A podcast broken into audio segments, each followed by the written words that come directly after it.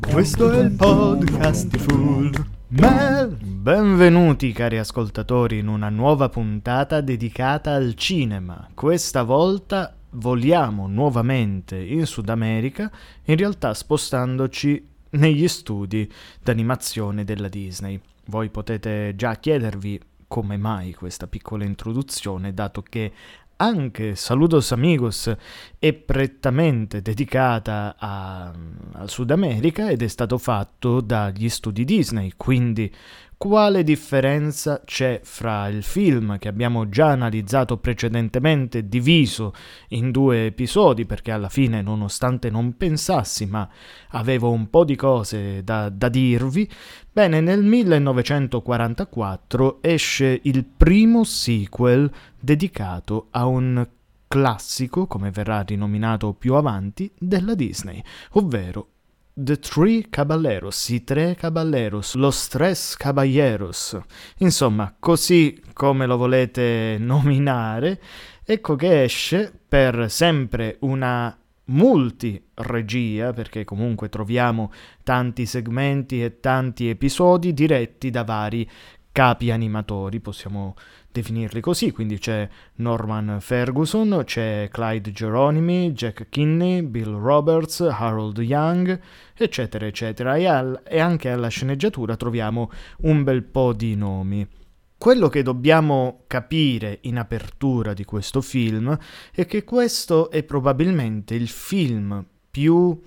enigmatico, o, o, o, meglio, più ombroso, ecco, più che enigmatico perché in effetti si fa comprendere bene da chi è un po' più adulto, non tanto dai bambini, ma chi è più adulto lo capisce, tanto da farmi pensare che effettivamente questo non era assolutamente un film per bambini né un film per famiglie, era proprio un film dedicato agli adulti e pian piano, insomma, capiremo perché. Nonostante comunque l'inizio mm, può sembrare un classico film, può farlo sembrare un classico film della Disney con quei cortometraggi che possono accontentare tutti, quindi classico film da famiglie, pian piano vedremo che il messaggio di fondo che in effetti vuole mandare non è per niente eh, per chi insomma non è arrivato alla sua maturità sessuale, chiamiamola così. E quindi nel 1944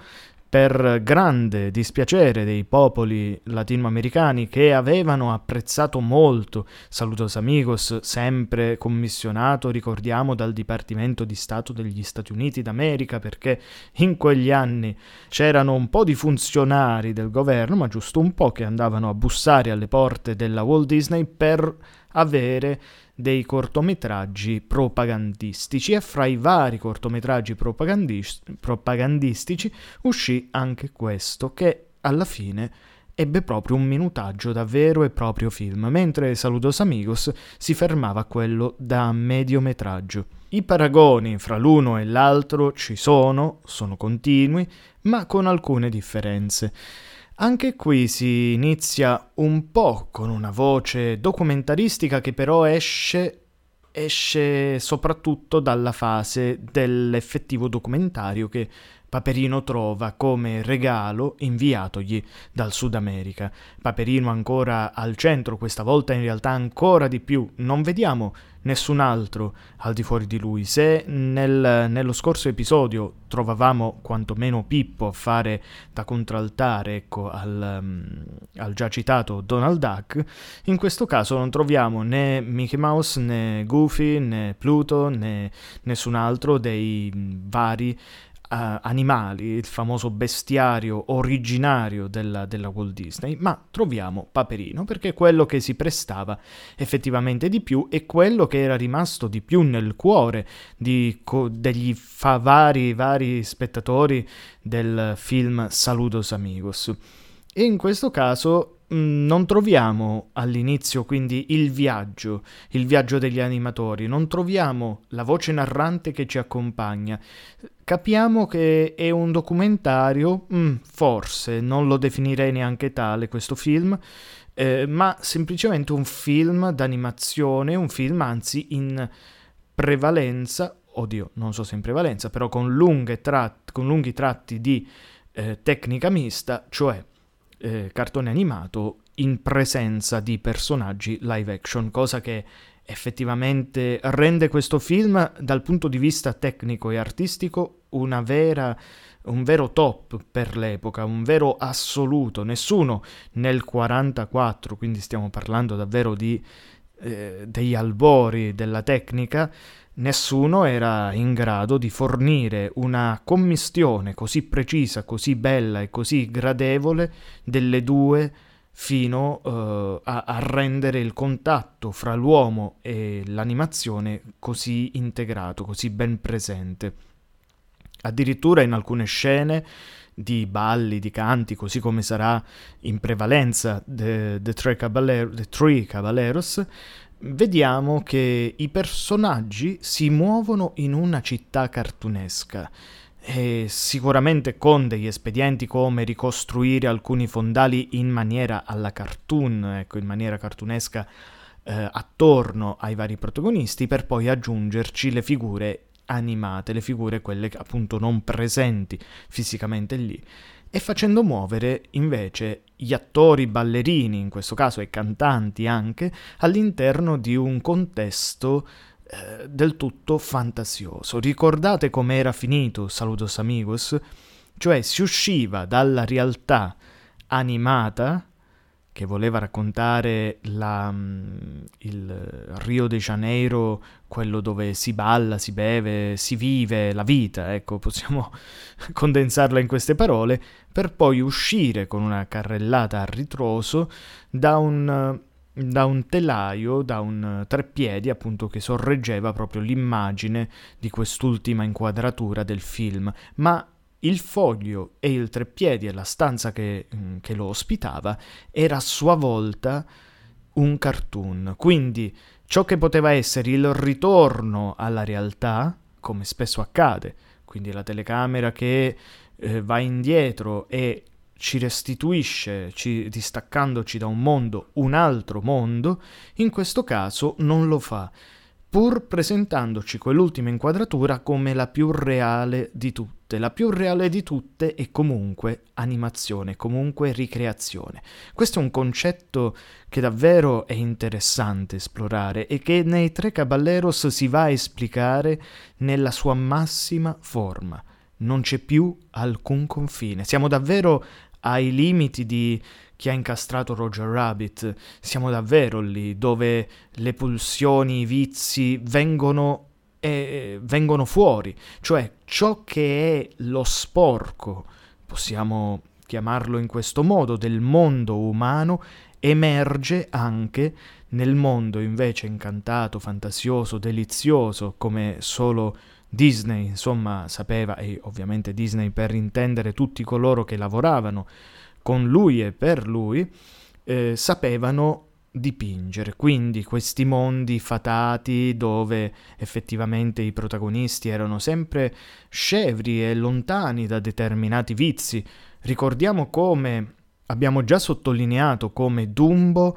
è effettivamente un caso un caso all'interno dei cinque, dei cinque gold film della Golden Era, eh, perché? Perché per la prima volta, insomma, un personaggio si ubriaca eh, e, e viaggia all'interno di questo mondo. Sì, abbiamo già visto Pinocchio fumare, ma traviato in qualche modo. Certo, anche Dumbo non lo fa coscientemente, ma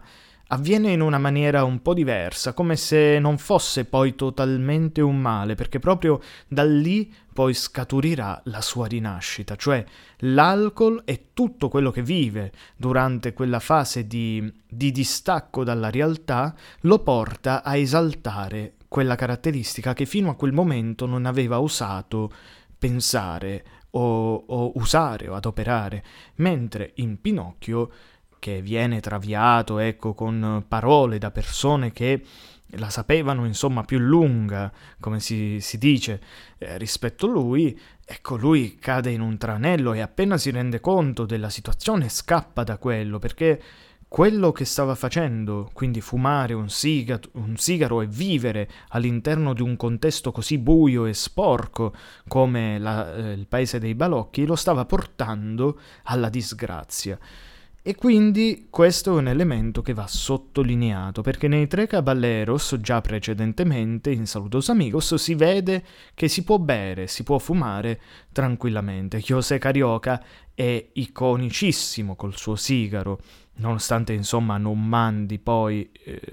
a mio parere, l'idea di dover che fumare è bello, però fa parte proprio del suo charme, del suo essere sullo schermo, un po' come la pipa per braccio di ferro. Ma nei tre caballeros diciamo che i vizi umani, quelli che normalmente eh, la Disney ha stigmatizzato, vengono fuori ed emergono come eh, sotto forma di divertimento, come come se fossero proprio la parte più divertente, più incitante per coloro che, guardando questo film, poi sarebbero dovuti andare proprio lì, in terra sudamericana, a fare cosa? Beh, eh, sembra proprio che debbano andare lì a fare i colonizzatori.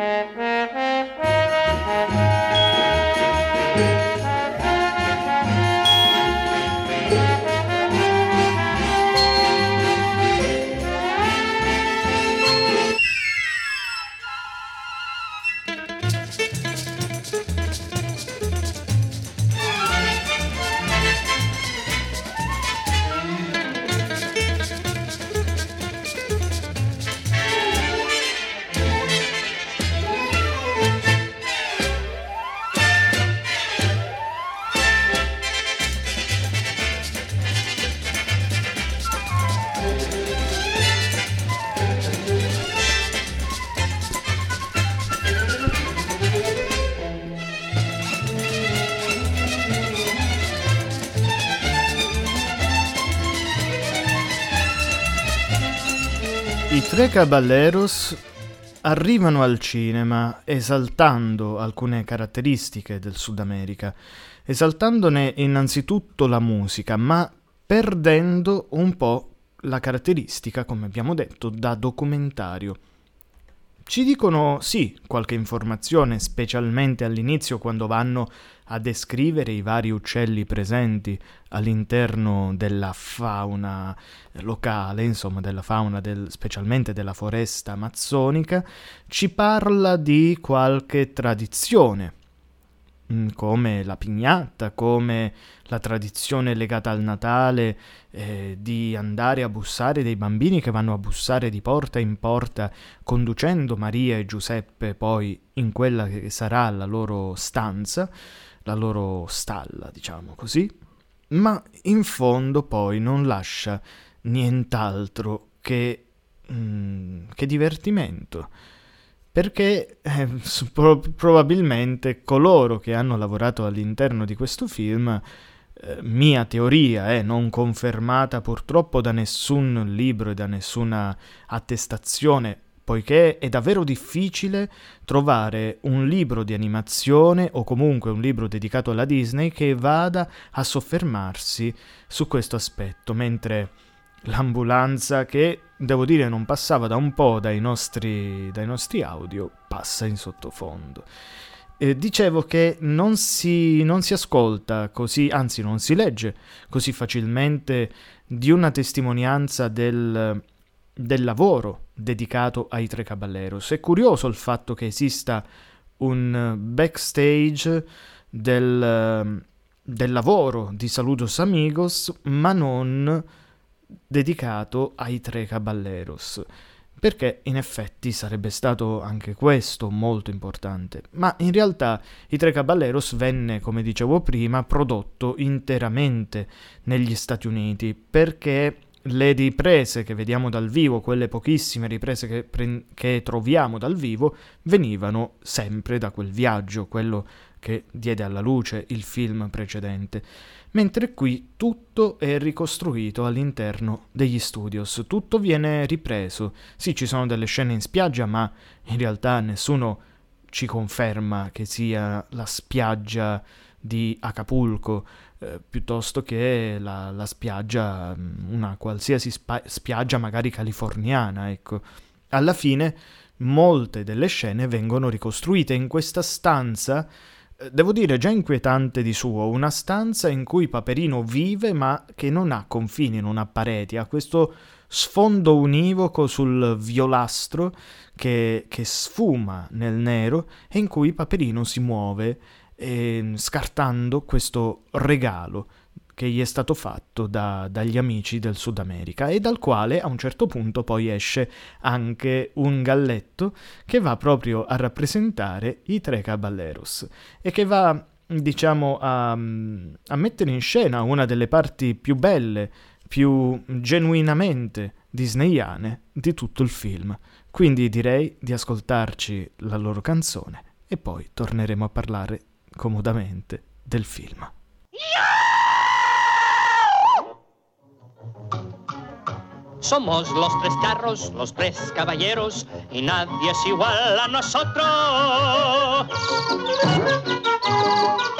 Felices amigos, siempre vamos juntos, donde va el primero van siempre los otros. Tres felices cuates que portan zarapes bajo galoneados sombreros valientes brillamos como brilla un peso. Nosotros los tres caballeros. Ah, nos guían las estrellas con nuestras guitarras. No vamos así. Cantando, bailando, la samba y caramba. Yes, ay caramba. Pues hombre, no sé con rayos y centellas, vamos siempre unidos como abeja y miel. Aunque somos cuates, viendo una sonrisa de mujer que cada uno para Questo